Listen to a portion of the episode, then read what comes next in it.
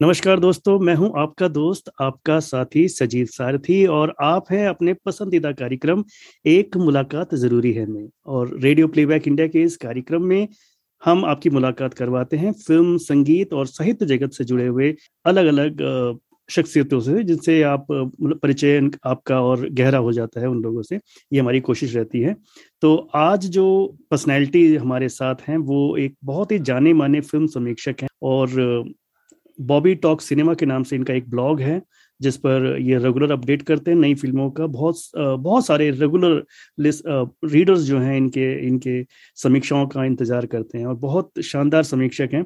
लेकिन इनके अलावा भी इनका व्यक्तित्व जो है बहुत बिखरा हुआ है, बहुत अलग अलग चीज़ें इन्होंने करी हैं। संगीत में भी इनका दखल रहा है फ़िल्मों में कंसल्टेंट के तौर पर भी ये शामिल रहे हैं।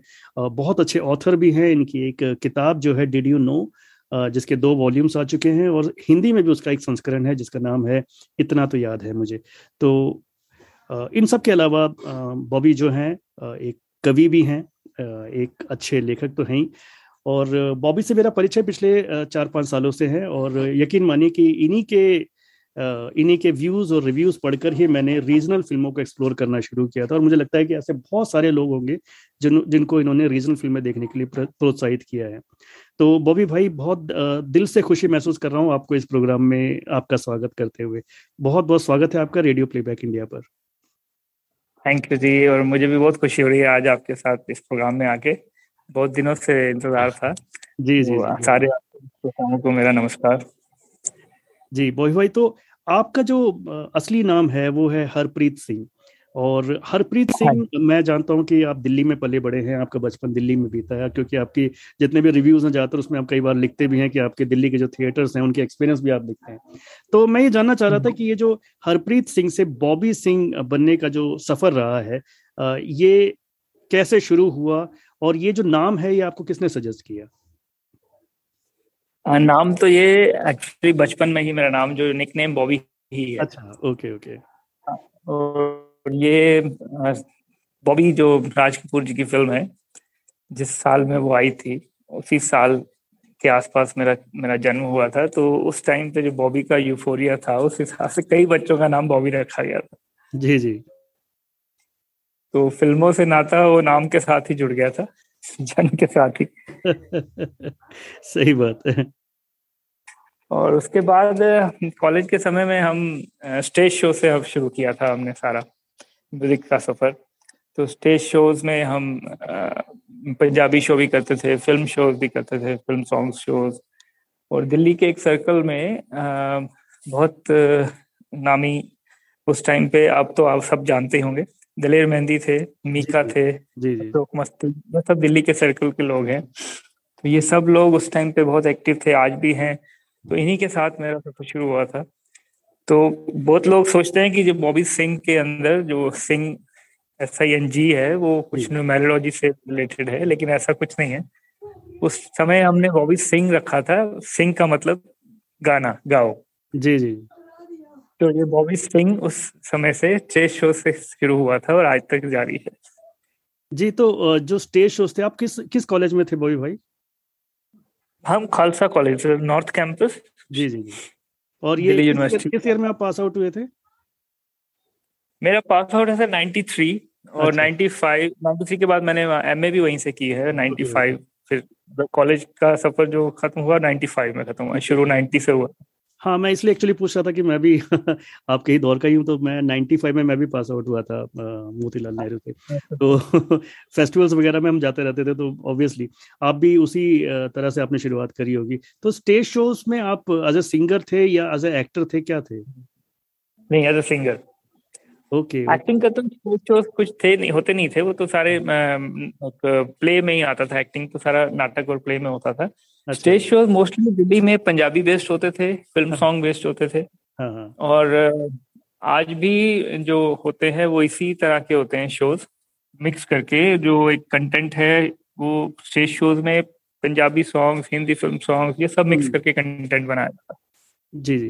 तो आपने अपने नाम के साथ एस आई एन जी लिखा इसका मतलब आप गाने में रुचि रखते थे और बहुत ज़्यादा रुचि रखते थे। शायद आप अपना कैरियर भी बनाना चाहते थे। तो उस दिशा में आपने क्या प्रयास किए? फिर कहीं से सीखा आपने? क्या किया? एक्चुअली हमने स्टार्ट तो मैंने दिलेर मेहंदी जी के साथ ही किया था। अच्छा। उनसे भी सीखता रहा। और उसके बाद पंडित रविशंकर जी जो थे उनके साथ के कंटेम्प्रेरी हैं हमारे एक कैलाश पवार जी पंडित कैलाश पवार। अच्छा। वो सितार वादक भी थे और वो वोकल्स भी सिखाते थे। तो उनके साथ मैंने पाँच छह साल उनके साथ बिताए उनके साथ सीखता रहा। हाँ हाँ। वो दिल्ली में ही थे। अच्छा। उनके बेटे आजकल रवि पवार जी जो हैं वो आजकल बॉम्बे में ही हैं। ओके। वही म्यूज़िक करते थे दिलेर मेहंदी जी का रवि पवार जी। तो उन्हीं से कांटेक्ट हुआ फिर उनके पिताजी कैलाश पवार जी के साथ में जुड़ा रहा। उनके उनके उनसे नाइन्टी एट से लेके 2003 चार तक हम सीखते रहे उनसे। अच्छा। तो उसके बाद फिर क्या प्रयास आपने संगीत में किया? मतलब म्यूज़िक में आपने शायद एक एल्बम भी आपने कट आउट करी थी तो वो बताइए कैसे हाँ। प्रोसेस रहा म्यूज़िक का? एक्चुअली म्यूज़िक जो शुरू हुआ था उस दौरान सबसे ज़्यादा ट्रेंड था रीमिक्स का। जी जी जी। 95 के बाद दो 2005 तक बहुत ज़्यादा जो ट्रेंड रहा वो रीमिक्स सॉन्ग्स का रहा। जी जी। उस दौरान जो भी म्यूज़िक में इन्वॉल्व थे सबको रीमिक्स या तो बनाना पड़ता था या बनाना चाहते थे या नहीं चाहते थे लेकिन काम ज़रूर करना पड़ता था रीमिक्स का। हम्म हम्म, इतना ज़्यादा वहाँ पे डिमांड थी। जी। तो बहुत सारे रीमिक्स सॉन्ग बनाए हमने कुछ अपने नाम से आए कुछ गोस्ट म्यूज़िक किया। हम्म। तो ये एल्बम्स के साथ जुड़ते हुए कंपनीज़ के साथ जुड़ा तो मुझे कुछ ओरिजिनल अपना करना था। हम्म। क्योंकि रिमिक्स में आप रिमिक्स जितना मर्ज़ी अच्छा कर ले आपका नाम उस तरह से नहीं होता। नहीं होता राइट तो मैंने फिर एक क्रिएटिव हाँ सेटिस्फेक्शन भी शायद नहीं मिलता उस तरह का कि हाँ हमने हाँ, कुछ क्योंकि हाँ क्योंकि उसमें एक लिमिटेशन होती है कि आपको सारा इमिटेट करना है। हम्म मतलब जो जैसा है वैसा इमिटेट करना है सिर्फ़ नई बीट्स के साथ बनाना है तो वो हमें इतना फ्रीडम नहीं मिलता था कि आप अपना कुछ इंटरलूड अपना लगा सकें प्रीलूड अपना लगा सकें। हम्म तो फिर उस उसके लिए मैंने फिर एक एल्बम बनाया अपना पियानो इंस्ट्रूमेंटल एल्बम ओके वो सॉफ्ट एंड टेंडर के नाम से 2001 में लॉन्च हुआ था नुपुर ऑडियो ने लॉन्च किया था। अच्छा। तो उसमें जो हमने सारे गाने जो इंक्लूड किए उसमें हमने प्रील्यूड इंटरल्यूड सारे चेंज किए गानों के। ओके। और उसको खूबसूरती से जैसे कोई बहुत तेज टेंपो का सॉन्ग है तो उसको हमने स्लो में बनाया। ओके। अपनी फ्रीडम के साथ काम करके और वो एल्बम बहुत अच्छा गया। उसके बाद हम्म। फिर सेकंड एल्बम हमारा रियल सॉफ्ट ओके। तो वो सारा सिंगल हैंडेडली वर्क था ऑन कीबोर्ड हाँ हाँ। तो ये हाँ, तो सारा इंस्ट्रूमेंटल हुआ। सिंगिंग में आप कोई एल्बम आप कट किया आपने? सिंगिंग में मैंने एक्चुअली कोई एल्बम नहीं निकाला। हम्म। क्योंकि सिंगिंग में जब मैं टू थाउज़ेंड टेन के बाद जुड़ गया टू थाउज़ेंड वन के बाद जुड़ गया ऑडियो कंपनी से हम्म। तो ऑडियो कंपनी के साथ फिर प्रोजेक्ट्स बनाने शुरू कर दिए। ओके तो मुझे पास मेरे पास बहुत अच्छा चांस था कि मैं खुद अपनी एल्बम बनाऊँ लेकिन मुझे कभी ऐसी इच्छा नहीं हुई कि मैं खुद वीडियो में आऊँ या एल्बम बनाऊँ। अच्छा। तो फिर दूसरों की एल्बम में हम योगदान देने लग गए नए आर्टिस्टों को खोजने लग गए और हाँ। नए आर्टिस्टों को लेके आए। हाँ। इंडिया में यूके से आर्टिस्ट लाने वाली पहली कंपनी नूपुर ऑडियो ही थी। जी जी जी। जो UK UK artist Punjabi artist India में लॉन्च हुए। सबसे हाँ, पहली कंपनी नूपुर ऑडियो जी जी। और उसी दौरान हमें काम करने का मौका मिला सब पाकिस्तानी आर्टिस्ट के साथ भी। अरे वाह क्या बात। और बड़े बड़े नामों के साथ थोड़ा बहुत काम करने का मौका मिला और वो ऐसा दौर था कि जिसमें इतना कुछ सीखा हम्म। क्योंकि उनके साथ बताए एक दिन कुछ घंटे भी इतने बहुत सिखा जाते थे। किन किन आर्टिस्टों के साथ किया आपने पाकिस्तानी? फिर अब आपको नाम बताऊँगा तो शायद आपको लगे कि ये इस तरह कैसे हुआ क्योंकि उस, उसमें उस्ताद नुसरत अली खान साहब भी आते हैं। क्या बात है सर मैं यही नाम सुनना चाह रहा था एक्चुअली उनके साथ काम तो मैंने ऐसे स्टूडियो में काम नहीं किया लेकिन उनके शोज़ यहाँ पे जब हुए तब थे उनके साथ और फिर उसके बाद उनकी एल्बम्स यहाँ पे मैंने रिलीज़ करवाई ऑडियो पे उसको मिक्स मास्टर हम करते थे उसको सारा कंपाइलेशन करते थे। राहत फतेह अली खान की एल्बम हमने की यहाँ पे। हम्म। रेशमा जी की एल्बम की रेशमा जी का शो भी किया हमने यहाँ पे। खुद पर्सनल एक शो हुआ था नुपुर ऑडियो और पीटीसी पंजाबी के साथ। हम्म हम्म। तो रेशमा जी का शो हुआ। रेशमा जी के साथ तो दो तीन दिन बिताए हमने। हम्म। और गुलाम अली साहब भी यहाँ आते थे। अच्छा। हाँ, मतलब ये सब आर्टिस्ट उस टाइम पे अब तो खैर कुछ और तरीके का हो गया माहौल हमारा। हाँ, लेकिन उस टाइम पे आर्टिस्ट यहाँ पे हर कंपनी बुलाती थी चाहे बॉम्बे की हो चाहे दिल्ली की हो। उनके शोज़ होते थे। टिकट शोज़ भी होते थे प्राइवेट शोज़ भी होते थे। इनफैक्ट एच एम वी ने नुसरत साहब के तो तीन चार शो कराए थे इंडिया में। अच्छा। तो, तो दिल्ली में ही थे फिर बॉम्बे में हुए।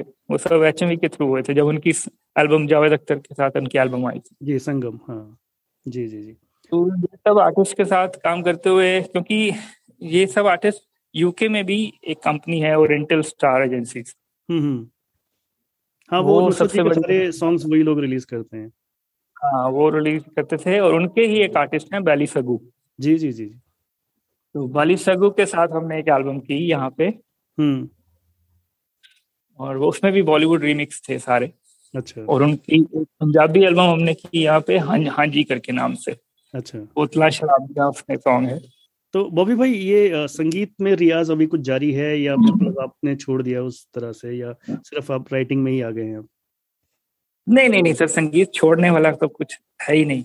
हाँ, हाँ। संगीत तो छोड़ तो थोड़ा बहुत कुछ हमें सुना दीजिए ना कुछ। संगीत तो सर चलता रहता है। अभी तो खैर मैं जहाँ बैठा हूँ वहाँ पे कई लोग बैठे हुए हैं। तो अभी थोड़ी देर बात कर लें, फिर मैं सुनाता हूँ थोड़ी देर चले जाए। हाँ नहीं मुझे कुछ सुनना है आपसे मतलब डेफिनेटली मैं सुनना चाहूँगा आपकी आवाज़ में कुछ तो बड़ी खुशी की बात होगी। तो बॉबी भाई, अब आते हैं आपके आपके जो राइटिंग वाला जो आपका रहा है। तो ये इस दौरान जब आप पूरा म्यूज़िक में एज ए कंसल्टेंट काम कर रहे थे कैसेट्स कंपनी के साथ हाँ। तो मुझे लगता है कि काफ़ी सारे आपके तजुर्बे रहे होंगे जिसके थ्रू आपने ये जो बुक ऑथर करी है आपने डिड यू नो तो मुझे लगता है कि ये हाँ। शायद वहाँ से आया है या कैसे ये जो किताब को लिखने का आइडिया कैसे आया आपके दिमाग में? ये सर साइट से ही मुझे आइडिया मिला क्योंकि साइट पे जब मैं लिखता था हम्म, एक कॉलम हम्म, डिड करके उसको रिस्पॉन्स बहुत अच्छा मिलता था। अच्छा। और यंग जो लोग हैं जो 15, 20, 25 इस एज में हैं उन लोगों को ऐसी बुक्स नहीं मिलती थी जिसके अंदर उनको ऐसा कुछ मिले कि लाइट वे में उनको प्रोत्साहन मिले कि भी हम पुरानी फ़िल्में देख सकें। अच्छा। क्योंकि आपको सिर्फ़ ये कहना कि किस्मत एक क्लासिक है इससे एक फिफ्टीन ट्वेंटी इयर्स ओल्ड इतना ज़्यादा मुतासर नहीं होगा। नहीं होगा हम्म। जब आप उसको कुछ खास चीज़ें किस्मत के बारे में बताएँगे कि इसमें ऐसा था जो बाद में नॉर्म बना या जो lost and one found formula है वो इसमें सबसे पहले आया हम्म। या ये कैसे इतनी क्लासिक बनी कुछ इंटरेस्टिंग बातें उसको बताई जाए कि उसका कुछ इंटरेस्ट जागे कि ये right. मुझे देखनी है film right right, right right. तो फिर वो फ़िल्म देखने में इंटरेस्टेड होगा अदरवाइज़ वो क्लासिक मान के उसको छोड़ देते हैं हम्म, हम्म, हम्म। कोई भी ब्लैक एंड व्हाइट फ़िल्म हो खासकर ब्लैक एंड व्हाइट फ़िल्म उसको क्लासिक मान लेते हैं और छोड़ देते हैं कि क्लासिक है ठीक है। लेकिन देखते हैं। तो मेरा मकसद ये था कि कोई भी एक चैप्टर भी पढ़े तो एक चैप्टर पढ़ के वो फ़िल्म देखना उसको इच्छा हो कि ये फ़िल्म देखी जाए। तो कोई भी मेरा एक कोई भी चैप्टर आप उठाओगे तो उसमें कोशिश ये है कि इस चैप्टर को पढ़ने के बाद इसमें दो फ़िल्में एक फ़िल्म है जिसके बारे में बात की जाए। उसको देखने की इच्छा हो क्योंकि हम लोग जो फोर्टी प्लस लोग हैं वो तो सब देख चुके हैं या देख रहे हैं। हम्म। लेकिन ट्वेंटी ट्वेंटी फाइव इस एज में क्यों देखेगा वो इस फ़िल्म को? राइट। और आज की डेट में जब उसके बाद इतना कंटेंट है अभी जब ये बुक हमने 2014 में लिखी थी हम्म। तो अभी तो ओटीटी आया नहीं था। राइट। यूट्यूब अभी नया नया जवान हुआ था। हाँ, हाँ, हाँ। और डीवीडी बिल्कुल खत्म होने के कगार पे थी। हाँ। तो लोगों के पास देखने के लिए ज़रिया भी नहीं था। कहाँ हम्म। देखेंगे ये फ़िल्म हाँ, हाँ, हाँ। अब आज की डेट में आपके पास सब कुछ है। आप जो देखना चाहो वो आपको मिल जाएगा। मिल जाएगा। किसी हम्म। और ज़्यादातर वो बहुत कम कीमत में मिलेगा। आपको कुछ खर्च भी नहीं करना पड़ेगा। तो, तो आज जो तो बहुत मतलब उसको आसानी से देख सकता है। फिर हमने 2018 में इसका रिवाइज एडिशन इसीलिए निकाला था हम्म। कि थोड़ा सा इसको और इलाबोरेट करके और साथ में सोर्सेज को भी कोट किया कि भाई यहाँ भी आप यहाँ पे आप देख सकते हैं। अच्छा अच्छा। ओके। तो अभी इसका हिंदी संस्करण भी आया है इतना तो याद है मुझे। तो रिस्पांस आपको हाँ। ज़ाहिर सी बात है बहुत अच्छे मिले होंगे।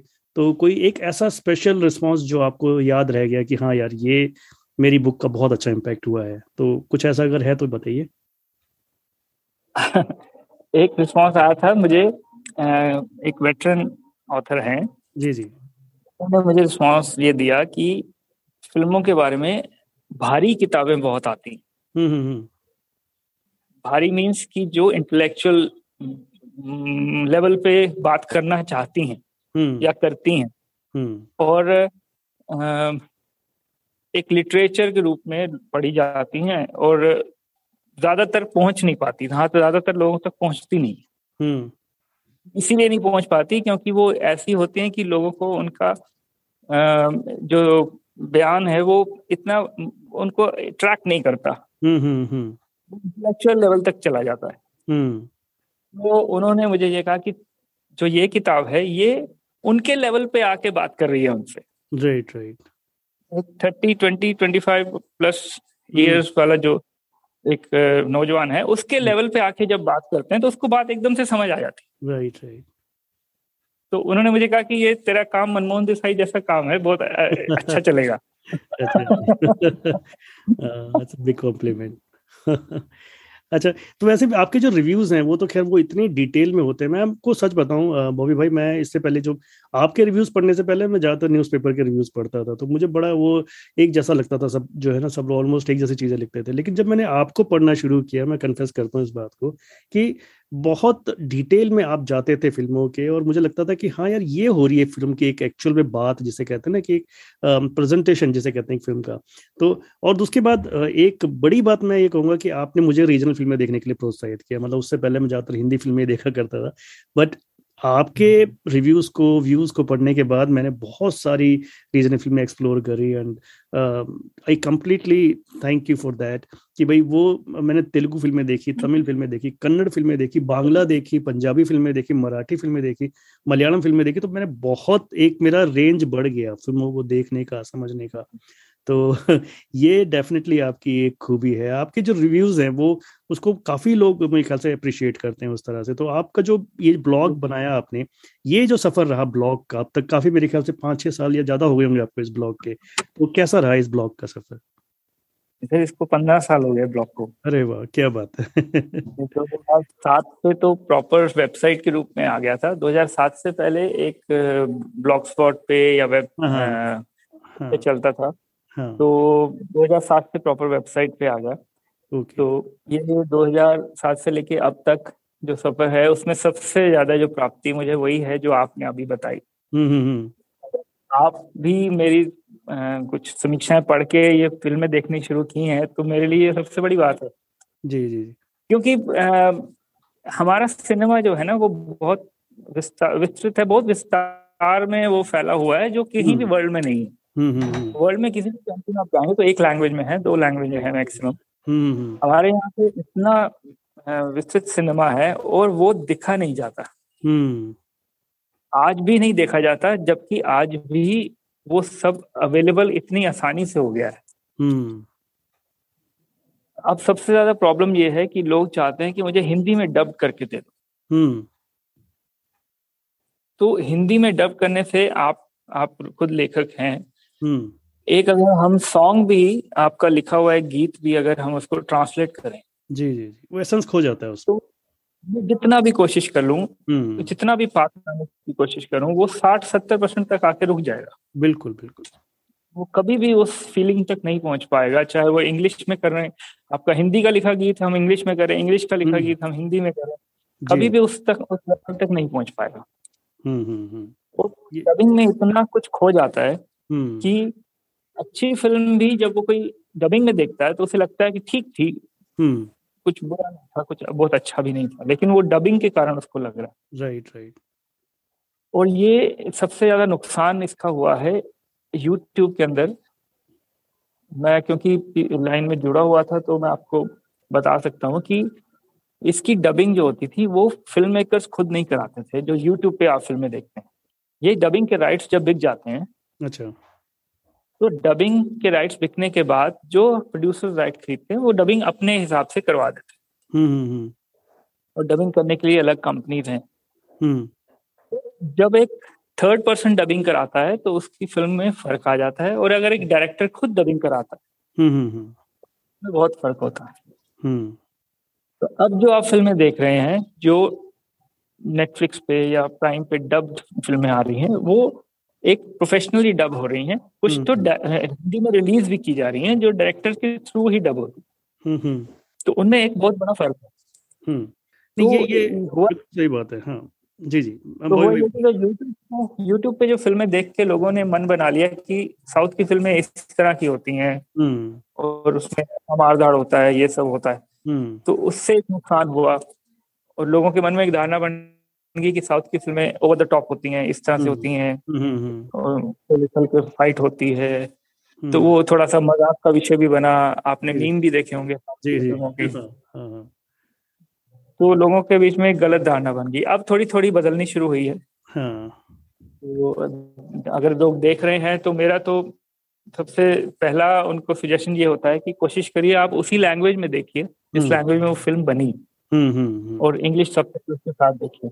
नहीं नहीं ये इसके आप बहुत बड़े वो रहे हैं कि आपने हमेशा इसी बात की ताकीद किया कि हमेशा जो है आप मूल भाषा में देखें और ये बहुत ज़रूरी है बॉबी भाई, मुझे ये लगता है क्योंकि इसका वजह उसकी वजह ये है कि देखिए जैसे जो ज़्यादातर फ़िल्में डब होती हैं यूट्यूब वगैरह पे जो आती हैं, वो वो होती हैं जो हिंदी ऑडियंस का एक जो कमर्शियल एंगल होता है कि भाई मार धाड़ और ये सब चीज़ें उन्हें ज़्यादा पसंद होती है तो उसके हिसाब से वो फ़िल्में बनती हैं। वो डब भी उसी तरह की फ़िल्में की जाती है जो, जिनको लगता है कि भाई हाँ ये कुछ एक खास वर्ग है जो ये देखेगा ये।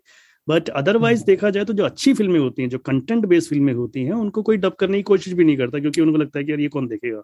तो ये हाँ। बिल्कुल सही बात है लेकिन अगर आप ओरिजिनल लैंग्वेज में देखेंगे तो आप फील भी कर पाएँगे क्योंकि जैसे आपने बताया कि इंडिया बहुत फैला हुआ है हर जगह कल्चर अलग है हर जगह के जो जो एम्बियंस हैं वो अलग है। तो जैसे आप एक मराठी फ़िल्म देखेंगे और वहाँ की भाषा में देखेंगे तो आपको फील महसूस कर पाएँगे आप उस एरिया में उस उस माहौल में हैं आप। ऐसा आप ऐसा महसूस हाँ। कर पाएँगे मुझे तो यही लगता है तो और मैं पर्सनली मैं खुद भी यही लोगों को रिकमेंड करता हूँ अभी जैसे रिसेंटली मैं एग्जांपल दूँ जैसे जय भीम है उसको मेरे ख्याल से मेकर्स ने ही शायद हिंदी में डब किया है बट स्टिल अगेन वो हाँ। हिंदी में जब डब किया तो उन्होंने गाने हटा दिए हैं और उसका जो एसेंस है हाँ। वो खत्म कर दिया एक तरीके से अगर आप मूल तमिल में या तो ये है वो बेशक आपको समझ ना आ रहा हो हम्म। क्योंकि आप देखिए आपको कई बार कोई चीज़ समझ नहीं आ रही होती लेकिन फिर भी वो टच करती है हम्म। बिल्कुल। फ़िल्म आपको आप, आपके पास पहुँच जाता है कि वो क्या कहना चाह रहा है उसके चेहरे के भाव और वो पीछे से संगीत जो आ रहा है। अब हम्म। अगर वो संगीत बदल दें वो अब कहना जो कह रहा है वो भी बदल दें तो वो हम्म। सारी बात का कितना असर रह जाएगा? बिल्कुल बिल्कुल। और जय भीम के साथ तो ये बिल्कुल सार्थक है क्योंकि उसके गाने बहुत ही प्यारे हैं और बहुत मीनिंगफुल हैं तो उन्होंने हटा दिए बिल्कुल उसका जो है पूरा चाम खत्म कर दिया फ़िल्म का। तो ये एक एग्ज़ाम्पल हाँ। दिया मैंने लेकिन ऐसी बहुत सारी फ़िल्में हैं जिनका इस तरह से मर्डर हुआ है हिंदी में डब होके डब होके मर्डर भी होता है और एक आदत सी हो गई है लोगों को डब हाँ। फ़िल्में देखने की क्योंकि वो मेहनत करने वाली जो एक सब हाँ। कई लोग कहते हैं कि मैं ऊपर देखूँ या नीचे देखूँ ये सबसे पहला रिस्पॉन्स होता है सब के बारे में बात करते हुए तो मैं उनको हमेशा यही कहता हूँ कि आप सिर्फ़ कोशिश करो हम्म। एक अच्छी फ़िल्म कोई भी चुन के एक कोशिश करो देखने की हम्म। और अगर आपको ऐसा लगे कि मेरे को कुछ उसमें से हासिल हुआ है तो हम्म। आप फिर उसके बाद दूसरी फ़िल्म भी देखने की कोशिश करो क्योंकि हम्म। ये जब हम सब ऊपर नीचे की बात करते हैं तो आपने एक कोरियन फ़िल्म का नाम सुना होगा पैरासाइट उसके डायरेक्टर ने अभी ऑस्कर जीतने के बाद कहा था कि अगर आप एक इंच का बैरियर क्रॉस कर लोगे तो आपके लिए दुनिया की फ़िल्मों के दरवाजे खुल जाएँगे। खुल जाएँगे राइट सही बात एक इंच का बैरियर है वो जो नीचे सब टाइटल आते हैं। बिल्कुल सही बात। वो एक इंच के बैरियर की वजह से लोग अपने आप को बंद कर लेते हैं और वो दूसरी किसी फ़िल्म को देखने में इच्छुक ही नहीं रहते। हम्म। क्योंकि उनको एक इंच का बैरियर इतना बड़ा लगता है। हम्म। वो उसको पास अपने कर लिया तो आपके लिए इतनी फ़िल्मों के दरवाजे खुल जाएँगे ना कि इंडिया के बल्कि वर्ल्ड के। हाँ तो अब वही वही टिकट की जो सिनेमा की टिकट प्राइसिंग है इसको लेकर भी आपने कुछ मुद्दे उठाए हैं और जैसे कि जैसे कि हम सिंगल स्क्रीन थिएटर की बात करते हैं जैसे आप भी कई बार लिखते हैं तो और जो आजकल जो मल्टीप्लेक्स आ गए हैं वहाँ पे जो फ़िल्म देखने का एक्सपीरियंस रहा है और जो स्पेशली जो टिकट्स के जो हाई प्राइसेस हैं उसको लेकर भी आपने काफ़ी मुखर होकर बोला है तो उसके पर भी आपने कुछ व्यूज़ बताइए आप क्या फील करते सर वो तो एक जग ज़ाहिर सी बात है कि अब सिनेमा जो है वो हमारी लोअर क्लास जो सेक्शन है उसके लिए तो रह ही नहीं गया। बिल्कुल हम्म हम्म। अब वो तो कोई इसमें कोई छुपी ढकी छुपी बात ही नहीं है। जी जी जी। अब आपको हम पहले अगर आपको ध्यान हो एटीज नाइन्टीज में नाइन्टीज तक भी जी, टू थाउज़ेंड के बाद ये हाँ। चेंज हुआ। हाँ हाँ। हो सकता है आपके साथ एक रिक्शा वाला बैठ के फ़िल्म देख रहा हो। एग्जैक्टली एग्जैक्टली बिल्कुल। हो सकता है एक मिस्त्री बैठ के देख रहा हो एक राज मिस्त्री बैठ के देख रहा हो हम्म, हम्म, एक जो एक ठेला लगाता है वो बैठ के हम्म। देख रहा हो। ये आम था। बिल्कुल बिल्कुल। ये कोई भी इसमें दोहराई नहीं थी और। सब लोग इकट्ठे वो फ़िल्म देखते थे और टिकट महँगी उस टाइम भी होती थी लेकिन महँगी हमें ऐसे लगती थी कि हम रोज फ़िल्म नहीं देख सकते। राइट हम हफ़्ते में एक बारी दो बारी फ़िल्म देख सकते हैं। हम्म हम्म, तो वो सब लोग देखते थे छोटे तबके का निचले तबके का लोग भी देखते थे मध्यम वर्ग के भी देखते थे उच्च वर्ग के। उच्च वर्ग के लिए बालकोनी बनाई गई थी। हम्म हम्म।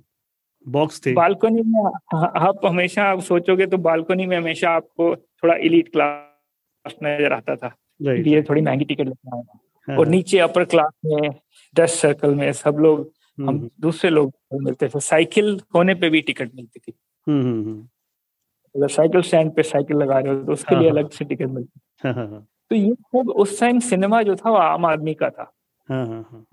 अब आम आदमी का सिनेमा है ही नहीं। अब आम आदमी का सिनेमा मोबाइल पे है। वो अब आप किसी से भी पूछ लो वो कुछ भी देख रहा होगा मोबाइल पे देख रहा होगा। हम्म, मल्टीप्लेक्स पे जाने के लिए पैसे निचले वर्ग के पास तो है ही नहीं। हम्म दो सौ रुपए की टिकट वो कैसे देखेगा? हम्म। जब वो दिन में ही दो सौ रुपए कमाता है। राइट। तो ये ये तो वो- सच्चाई है बिल्कुल सच्चाई है अम्बोई भाई हाँ बताइए। तो एक तो वो, वो तबका हमारा कट गया सिनेमा हम्म, से। हम्म हम्म। बड़ी स्क्रीन से उसका रिश्ता तो बिल्कुल खत्म हो गया। हम्म। अब वो छोटी स्क्रीन पे ही है उसके मोबाइल के ऊपर जो उसको नज़र आता है वो देख रहा है। हम्म। उसके बाद मध्यम वर्ग जो है वो भी अब जो एक हफ़्ते में एक फ़िल्म देखता था अब महीने में एक फ़िल्म पे आ गया। हम्म। क्योंकि वो भी अगर बीस तीस हज़ार रुपये महीना कमाता है तो एक बारी में उसके दो तीन हज़ार रुपये खर्च हो जाएँगे अगर फैमिली को लेकर फ़िल्म देखने जाएगा बिल्कुल हम्म। तो उसकी फ़िल्म देखने की जो एक फ्रीक्वेंसी थी वो भी कम हो गई। हम्म। अब जो मेन रह गया है वो है सिर्फ़ यंगस्टर्स कॉलेज गोइंग। और कभी फैमिली फ़िल्म आती है कोई जो फैमिली देख सकती है तो उसके लिए भी वीकेंड रह गया है। अब आप कभी भी आप मल्टीप्लेक्स पे चले जाओ मंडे टू थर्सडे आपको वो खाली मिलेंगे। हम्म हम्म। मोस्टली खाली मिलेंगे। बिल्कुल। इवन सूर्यवंशी जैसी फ़िल्म के लिए खाली मिलेंगे जो बहुत चल गई है उनके लिए भी खाली मिलेंगे। हम्म हम्म। वीकेंड का सिनेमा रह गया वीकेंड का आउटिंग रह गई है। ये बहुत पहले एक बारी फराह खान ने भी कहा था कि मल्टीप्लेक्स शायद हमारे सिनेमा को मार देंगे। हम्म हम्म। तो वो सच हो गया है। और अब मल्टीप्लेक्स सिर्फ़ वीकेंड आउटिंग का बन गया है ज़रिया और सिंगल स्क्रीन खत्म होते जा रहे हैं और खत्म हो ही गए हैं। अब हम्म। कोविड के बाद तो जितने थे वो भी शायद खुले ना खुले कुछ उनमें कुछ श्योरिटी नहीं है। हम्म।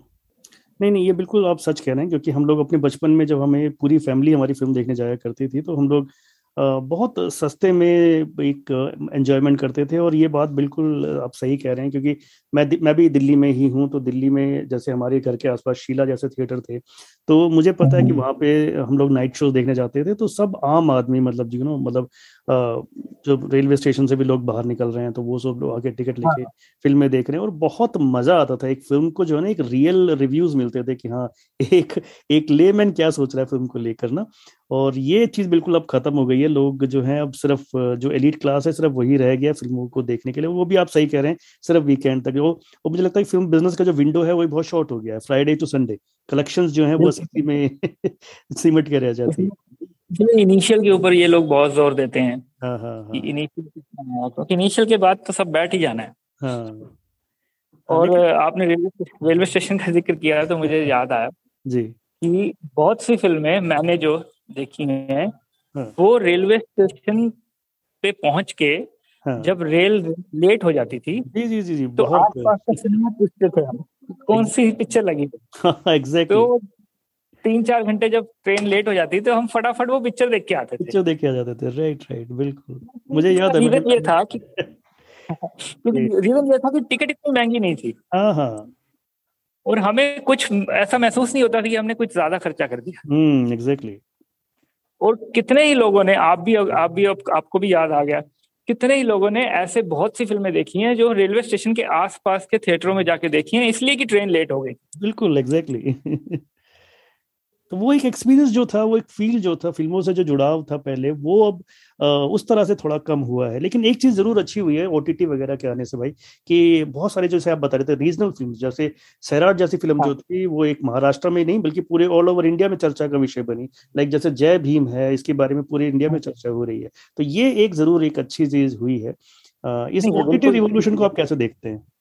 सर ओटीटी रिवोल्यूशन से सबसे बड़ा फ़ायदा यही है कि हम रीजनल भी रीजनल सिनेमा और वर्ल्ड सिनेमा दोनों के साथ कुछ सब्सक्रिप्शन के साथ हम जुड़ गए हैं। सब्सक्रिप्शन एक चार्ज है जो इतना महँगा चार्ज नहीं है क्योंकि अगर ईयरली आप देते हैं तो नेटफ्लिक्स जैसे कुछ हैं जो महँगे माने जा सकते हैं। पोर्टल जो लेकिन प्राइम जैसा पोर्टल जो है और बाकी हैं हॉटस्टार हैं ये सब आपको वर्ल्ड सिनेमा भी देते हैं बिल्कुल। जो इतने ही सब्सक्रिप्शन में। वर्ल्ड सिनेमा है रीजनल सिनेमा है हम्म। आपके लिए सिनेमा अब खाली हिंदी सिनेमा रह ही नहीं गया। हम्म। तो आप के ऊपर है अब आपके ऊपर है कि आप कितना देखना चाहते हैं। हम्म। कितना समय देना चाहते हैं और क्या देखना चाहते हैं। अब आपके पास कोई बहाना नहीं है कि मैं देखना तो चाहता हूँ लेकिन मुझे मिलता नहीं मिलता नहीं राइट जब आज से पंद्रह बीस साल पहले ये हम लोग कहते थे कि भी हम भी देखना चाहते हैं कि ऑस्कर में कौन सी पिक्चर जीती। लेकिन वो मिलती नहीं है। वो डीवीडी हम्म। मिलती थी जो हमारी पायरेसी में तो उसके बाद भी हम नहीं देख पाते थे। हमारे पास कोई ज़रिया नहीं था। हम्म। अब ये थिएटर से भी ऑस्कर विनर फिल्म्स आपको थिएटर पे भी मिलनी शुरू हो गई हैं आपको ओटीटी पे भी मिलना शुरू हो गया है। और ये मतलब अब आपके पास लिमिट नहीं। हम्म। अब लिमिटलेस सिनेमा सिनेमा हो गया आप देख सकते हैं जितना चा, देखना चाहे देख सकते हैं। और इससे हिंदी सिनेमा को मतलब बढ़ना चाहिए था लेकिन एक बड़ी अजीब सी बात है कि हिंदी सिनेमा बढ़ नहीं रहा वो उल्टा पिछले कुछ अगर आप देखें मेन स्ट्रीम सिनेमा तो हम्म। वो वहीं पे रुका हुआ है वो कहीं आगे बढ़ने की इच्छा ही नहीं रख रहा हम्म। तो इसके कारण क्या देखते हैं आप? जैसे मान लीजिए अभी आप दे, देखा जाए तो अभी इस टाइम आर्टिस्ट बहुत अच्छे अच्छे हमारे पास। जो आर्ट एक्टर निकल के आ रहे हैं वो बहुत ही कमाल के आ रहे हैं। मतलब पहले गिने चुने होते थे कि नसीरुद्दीन शाह फारूक शेख हम ऐसे दो चार लोगों गिना करते थे। लेकिन आज के जमाने में देखा जाए तो हमारे पास पूल बहुत है टैलेंट का पूल बहुत ज़्यादा है। लेकिन बावजूद इसके ना तो फ़िल्मों में वो क्वालिटी दिख रही है ना कि और स्पेशली म्यूज़िक के बारे में बताइए क्योंकि म्यूज़िक पहले फ़िल्मों का एक बहुत अहम हिस्सा होता था हमारी हिंदी फ़िल्मों का खास तौर पे। आ, लेकिन अब अभी भी अभी भी रीजनल फ़िल्मों में म्यूज़िक बहुत अच्छे से यूज़ होता है लेकिन हिंदी फ़िल्मों में म्यूज़िक बिल्कुल खत्म हो गया एक तरीके से।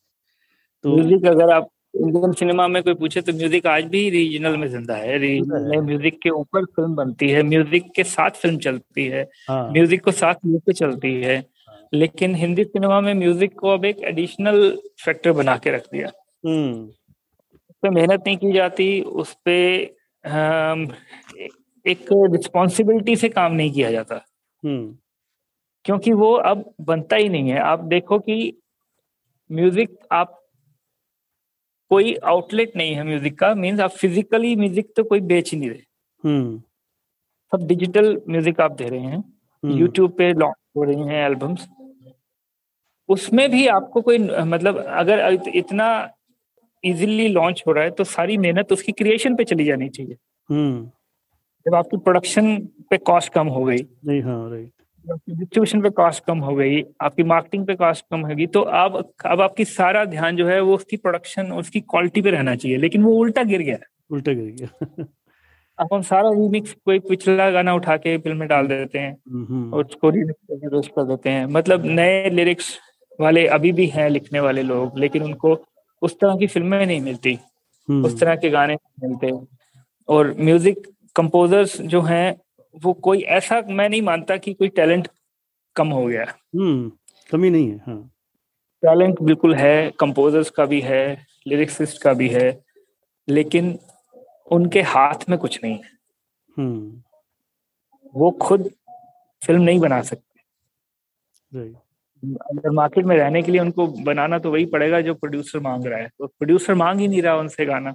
मुझे याद आता है कि नाइन्टीज में आ, कुछ फ़िल्म सिटिंग्स में मैं जब बैठा तो म्यूज़िक सिटिंग्स में एक साथ एक कमरे में हम्म, हम्म। गद्दे बिछा के सब बैठते थे। अच्छा। और लिरिसिस्ट होते थे म्यूज़िक डायरेक्टर होते थे और वहाँ पे एक पूरी डिस्कशन रात पूरी रात चलती रहती थी कि क्या म्यूज़िक बनाना है फ़िल्म का कैसा कौन सा गाना क्या करना है और वो हम्म। एक म्यूज़िक डायरेक्टर के पास पूरी फ़िल्म होती थी हम्म।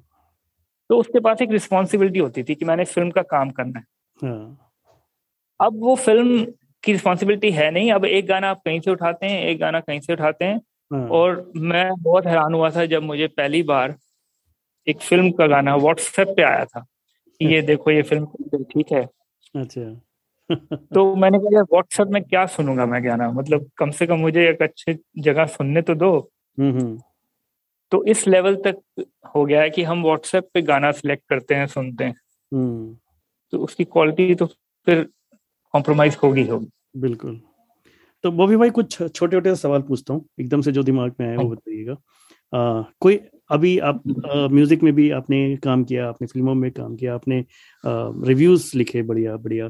तो अभी कुछ ऐसा ड्रीम जो अभी पूरा होना है आपका? तो मैं अगर ड्रीम तो इतना एम्बिशियस तो मैं हूँ नहीं।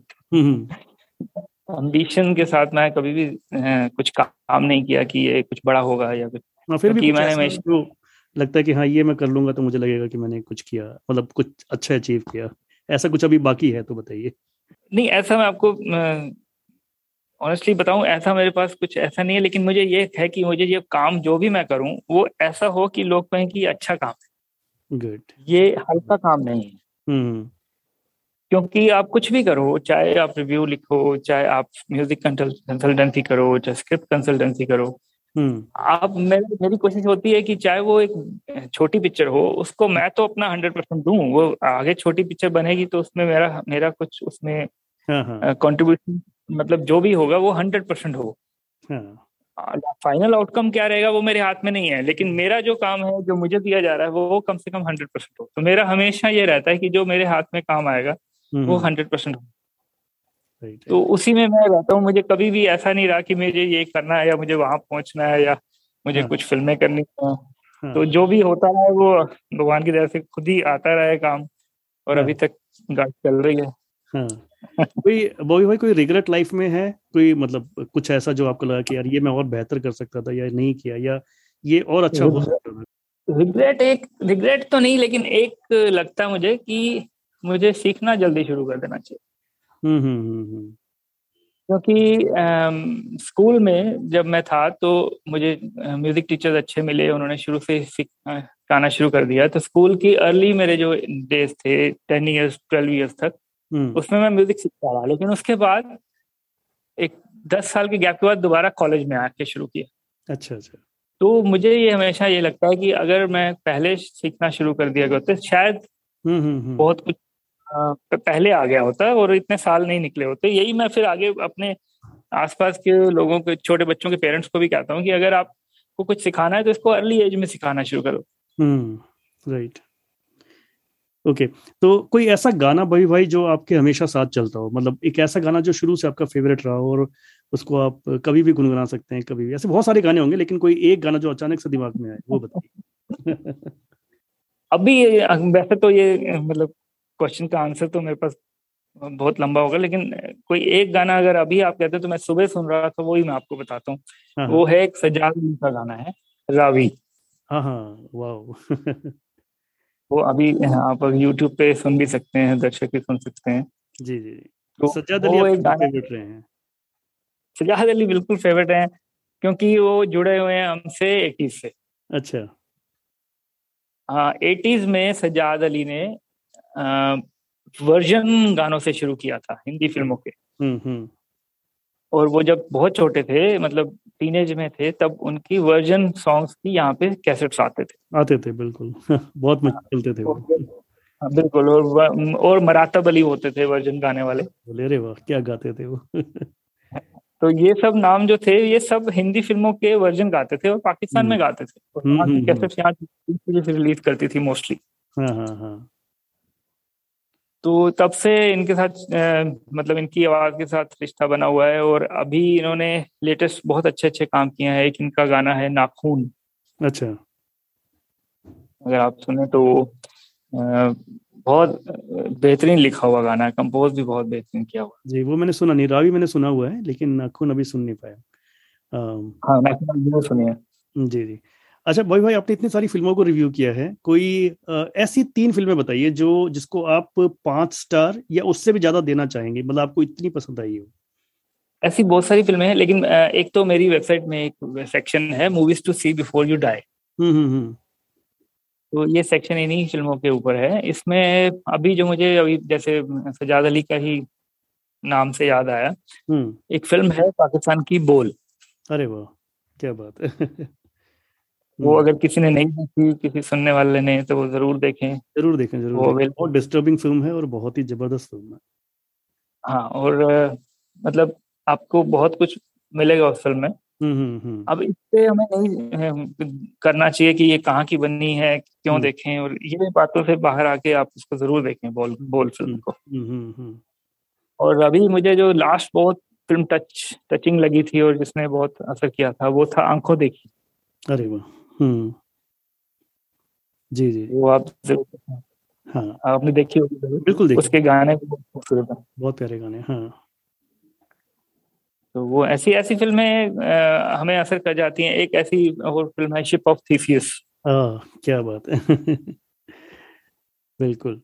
बिल्कुल ये एक्चुअली मेन फ़िल्म तो चलता रहता है लेकिन कुछ ऐसी फ़िल्में हैं जो कुछ दे के जाती हैं कुछ बता हाँ। के जाती हैं कुछ सिखा के जाती हैं हाँ। कुछ याद ऐसी बना यादें बना देती हैं जो हमारे पास रहती हैं हमेशा हम्म। तो वो फ़िल्मों के ऊपर ज़रूर ध्यान देना चाहिए देखनी चाहिए अच्छा ये तो हुई बहुत अच्छी फ़िल्मों के बारे में कुछ दो या तीन ऐसी फ़िल्मों के नाम बताइए जिसको देख के आपको कहा यार मैंने अपना टाइम बुरी तरह वेस्ट कर दिया है तो जिसको आप शायद तो शुरू में आपको बात हो रही थी हमारी सत्य में जयते जो इसी सबसे रिलीज़ हुई है। जी जी जी जी। वो भी ऐसी फ़िल्म है। हाँ हाँ। और कोई मतलब पुरानी तो सर देखो एटीज में तो ऐसा बहुत सारा सामान आया था कि जो हम लोग आ, आप मानोगे कि अमिताभ बच्चन के फ़ैन हो, होने के बावजूद हम इंटरवल में उठ जाते थे। हाँ जैसे? जादूगर ऐसी हाँ जादूगर यस वो नाइन्टीज में आई थी वो तो। नहीं एटीज के एंड में थी। ओके ओके हाँ हाँ हाँ, हाँ। तूफ़ान के साथ। तूफ़ान तो फिर भी झेली जाती थी अच्छी लगती थी। चलो थोड़ा गाने right, और थोड़ा कॉमेडी था। जादूगर में हम कई बार बाहर निकले बहुत बार हमने कहा कि ये क्या हो गया क्या बनाया है? तो ऐसा उस टाइम पे एटीज में बहुत सारी फ़िल्में ऐसी होती थी हाँ. जो बिल्कुल डरे पे बनी होती थी और पता लगता था कि ये बिना स्क्रिप्ट के बनी हुई है। हाँ. ऐसे ही बन गई हाँ. भाई भाई आपने काफ़ी समय से फ़िल्मों को देख रहे हैं रिव्यू कर रहे हैं तो कोई ऐसा टर्निंग पॉइंट बताइए हमारी बॉलीवुड फ़िल्म इंडस्ट्री का जो आपको लगता है कि ये कुछ टर्निंग पॉइंट्स थे हमारी मतलब ये फ़िल्म जो आई थी इसने काफ़ी कुछ बदल के रख दिया कुछ अगर ऐसा आपको ध्यान में आता हो तो सर बदल के रखने वाली एक जो लेटेस्ट आपको आ, मतलब ज़्यादा पीछे ना ले जाते हुए वांटेड हम्म। और गजनी ये दो फ़िल्में अच्छा जिन्होंने कुछ नया एक ट्रेंड सब एस्टैब्लिश किया। वांटेड ने इसलिए एस्टैब्लिश किया क्योंकि वो साउथ के रीमेक वाला ट्रेंड उसी ने एस्टैब्लिश अच्छा। हम्म हम्म, हम्म। और गजनी ने एस्टैब्लिश किया ट्रेंड आपका पैसे वाला। सौ okay. करोड़ वाला। नो राइट राइट ये जो नया एक विवाद का विषय और डिस्कशन का टॉपिक शुरू हुआ गया कि भी कितने हंड्रेड करोड़ क्लब और कितने करोड़ कमाए पहले दिन कितने कमाए दूसरे दिन कितने कमाए हम्म। ये सब 2005 के बाद सोशल नेटवर्किंग के बाद शुरू हुआ हम्म। और मेरा ये मानना है कि क्योंकि फ़िल्में ऐसी थी कि जिनके कंटेंट के ऊपर बात ही नहीं हो सकती थी हम्म। इसलिए उसके पैसे के ऊपर बात होनी शुरू हो गई राइट राइट और जो फ़ैन लोग थे वो लोग इसको जस्टिफाई नहीं कर सकते थे कि फ़िल्म अच्छी है कि बुरी लेकिन वो कमाई को जस्टिफाई कर सकते थे। इसलिए उन्होंने कमाई की बातें ज़्यादा शुरू कर दी और आज हालात ऐसे हैं कि आप ट्विटर पे या फेसबुक पे या कहीं पे भी आप देखोगे तो मोस्टली आपको ग्रुप्स मिलेंगे जो मनी डिस्कस कर रहे हैं। राइट राइट फिल्म्स डिस्कस नहीं कर रहे। कंटेंट डिस्कस नहीं कर रहे। स्क्रिप्ट म्यूज़िक डायलॉग्स ये डिस्कस नहीं कर रहे। वो सिर्फ़ पैसा डिस्कस कर रहे हैं। फ्राइडे को कितना आया? सैटरडे हम्म। को कितना आया संडे को कितना आया मंडे को कितना आया हम्म। इसने इतना कमाया उसने इतना कमाया फ़िल्म की डिस्कशन सिर्फ़ कुछ गिने चुने ग्रुप्स में या आपको कुछ साइट्स में मिलेगी right. और स्पेसिफिकली साइट्स बन गई हैं हालाँकि ऐसा ये बिल्कुल उल्टा था नाइन्टीज हम्म। के एंड तक हम्म। ये नाइन्टीज में ही शुरू हुआ था हम हम कंट्रोवर्सी के साथ शुरू हुआ हम कंट्रोवर्सी बहुत बड़ी थी कि हिट है कि फ्लॉप है अच्छा। खुदा गया ये सब कंट्रोवर्सीज के बाद फ़िल्मों में पैसे की बातें शुरू हुई। पहले भी होती थी लेकिन पहले क्या होता था? मैगजीन्स ट्रेड मैगजीन्स और फ़िल्म मैगजीन्स दो अलग चीज़ें होती थी। ट्रेड मैगजीन अलग आती थी फ़िल्म मैगजीन अलग होती थी। फ़िल्म मैगजीन में अगर 80 पेजेस की मैगजीन है तो उसमें 78 पेज में सिर्फ़ इंटरव्यूज़ फ़िल्म कंटेंट न्यूज़ ये बात लास्ट के दो पेजेस में वो भी किसी किसी मैगजीन में ट्रेड की न्यूज़ थी इस फ़िल्म में इतना अच्छा बिज़नेस किया इसने अच्छा बिज़नेस किया। वो भी सिर्फ़ बिज़नेस के नाम के ऊपर होता था एकदम फिगर्स नहीं आती थी। राइट राइट तो हर एक दो अलग अलग एक विषय होते थे। अब क्या हुआ है ट्रेड एनालिसिस्ट और फ़िल्म एनालिस्ट दोनों एक ही हो गए हैं और दोनों मिक्स कर दिया गया है। कर दिया गया राइट हम्म। तो ये कंफ्यूजन है। लोग अब फ़िल्म को जज करते हैं कितने कमाने से। हम्म। बिल्कुल। और उसका न्यूज़ भी उसका बनता है। आपको फेसबुक पे उसके पोस्टर्स भी उसके बनते हैं कि कितना कमाया है। हम्म। वही भाई आपकी हर पोस्ट के साथ एक एंड कैप्शन रहता है हिज ब्लेसिंग तो ये आपका एक स्पिरिचुअल हाँ कनेक्ट जोड़ता है ये थोड़ा सा एक्सप्लेन कीजिए। सर मैं जुड़ा रहा हूँ ओशो के साथ भी जुड़ा रहा हूँ। जी। ओशो के लोगों के साथ भी जुड़ा रहा हूँ और भी स्पिरिचुअल में ऐसे हम जुड़ते थे कि कई बार दिल्ली में जो कैंप्स होते थे हम्म, हम्म। या कई जो गुरु परंपरा चलाते हैं हम्म। उनके म्यूज़िक हम बनाते थे। अच्छा। अभी भी कई बार हम बनाते हैं। अभी भी कुछ मेरे दोस्त उनके साथ ही हैं जो उनका म्यूज़िक बनाते हैं। ओके। क्योंकि हर हर जो गुरु है जो इस तरह के डिस्कोर्सेज या कैंप्स चलाते हैं। उनको म्यूज़िक की बहुत ज़रूरत रहती है। राइट और वो म्यूज़िक को बहुत अच्छा प्रयोग करते हैं। हाँ हाँ हाँ। में। तो वो म्यूज़िक बनाने के लिए हम लोग बहुत बारी गए हैं बहुत आश्रमों में गए हैं हाँ, हाँ, हमने। काम किया तो उसके साथ हमारा जब जुड़ाव शुरू हुआ तो बहुत लोगों को सुना पढ़ा उनके साथ मेडिटेशन की की। हम्म। तो वहीं से ये स्पिरिचुअल कनेक्ट शुरू हुआ और हिज ब्लेसिंग्स का मतलब कई लोग कहते हैं हर क्यों नहीं है इट क्यों नहीं है। हम्म, हम्म। तो उसका कोई ऐसा एक्सप्लेनेशन नहीं है। एक सिंपल सा एक्सप्रेशन है कि जो भी है ये सब उसकी ब्लेसिंग भी है। हम्म। और इसका कोई और आप किसी भी चीज़ को और क्रेडिट दे भी नहीं सकते। राइट हाँ सही बात है। ठीक है। तो बॉबी भाई अगर अब आप फ्री हो गए हो तो थोड़ा सा कुछ अपना म्यूज़िक का टैलेंट भी दिखाइए। मेरे पास मेरे पास कीबोर्ड तो नहीं है लेकिन चलो आ, आ, हाँ थोड़ा सा कुछ गुनगुना दीजिए हमारे लिए। सा है एक मेरे को याद आ रहा है। जी। वो मैं थोड़ा सुनाता हूँ। हम्म। झोंका इधर नया में बहार का झोंका इधर नया में बहार का ठंडा न हो चराग मेरे मजार का। ठंडा न हो चरा। क्या बात है भाई क्या बात है। इतना बढ़िया गाते हो सर आप इतनी अच्छी आवाज़ है आपकी। चलिए इस बातचीत के ज़रिए मुझे आपकी आवाज़ सुनने को मिली। आ, मतलब मैं समीक्षा का फ़ैन हूँ। ये बहुत पहले मैंने अपने एक मेरे सीनियर हैं उन्होंने सुनाया था और ये मुझे उसके बाद कभी भी किसी का गाया हुआ नहीं मिला। ये इसी इसी कॉम्पोजिशन में उन्होंने सुनाया था। अच्छा ओके। मुझे संतरा भी याद आ गया। हम्म सुनाइए ना प्लीज़ सुनाइए। चलो सुनाता हूँ। वो आए या न आए अब इसकी गरज नहीं। क्या? वो आए या आए। अब इसकी गर्द नहीं। आँखों को पड़ गया है। मज़ा इंतज़ार का। आँखों को पड़ गया है। मज़ा इंतज़ार का।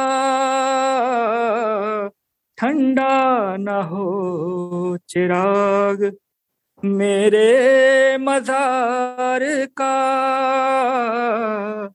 ठंडा न हो चिराग। बहुत खूब बहुत खूब बॉबी भाई मज़ा आ गया। आज की वार्ता सार्थक हो गई है। Thank you so much Bobby भाई। आपने इतना समय निकाला अपने बिज़ी शेड्यूल में से और हमसे इतनी सारी बातें शेयर करी। Um, मैं तो बल्कि कहता हूँ कि हमेशा मैंने आपको ऑफ़र किया ही है कि आप हमारे रेडियो प्लेबैक से भी जुड़िए। जो भी आप कंट्रीब्यूट करना चाहें बिल्कुल आप हर तरह से आप स्वागत है आपका। और जाते जाते हमारे रेडियो प्लेबैक के साथियों के लिए कुछ जो भी संदेश आप देना चाहें वो आप प्लीज़ प्रोसीड करें। मेरा संदेश सिर्फ़ इतना था कि अपने साथ आप पंद्रह और बीस साल के यंगस्टर्स को ज़रूर जोड़ें हम्म। क्योंकि हमें उनको आगे सही दिशा में लेके जाना है। हम लोग तो अपनी ज़िंदगी जितनी जीनी थी और जितना जी सकते थे अब जी रहे हैं और जी लेंगे। हम्म। लेकिन उनको अब आज की डेट में कंफ्यूजन बहुत है। जी जी जी। उनकी लाइफ में बहुत कंफ्यूजन है। उनकी लाइफ में एवरी एस्पेक्ट ऑफ़ लाइफ में उनकी कंफ्यूजन है from political to creative career उनके लिए एक अलग समस्या है क्रिएटिविटी उनके लिए अलग समस्या है पॉलिटिकल इंक्लेशन उनके लिए अलग समस्या है। हम्म। तो वो उन उस उनके लिए बहुत बड़ी प्रॉब्लम्स हैं। तो हमें उनके साथ ज़रूर बात करनी चाहिए उनको आगे लेके जाना चाहिए। जी बॉबी भाई आपकी बहुत अच्छी सलाह है और इस पर हम लोग ज़रूर काम करेंगे। और बहुत बहुत शुक्रिया आपका कि आप आपने इतनी अच्छी बातचीत हमसे करी। और इस इतना समय निकाला हमारे लिए। आपको जितने भी जो भी प्रोग्राम्स आप आगे करें जो भी आप काम करें उन सब के लिए हमारी पूरी टीम की तरफ़ से ढेर सारी शुभकामनाएँ। Thank you so much thank you so much नमस्कार यह रेडियो प्लेबैक इंडिया गीत कविता कहानी या किस्सा हर जज्बा इंडिया के दिल का। Radio playback India radio playback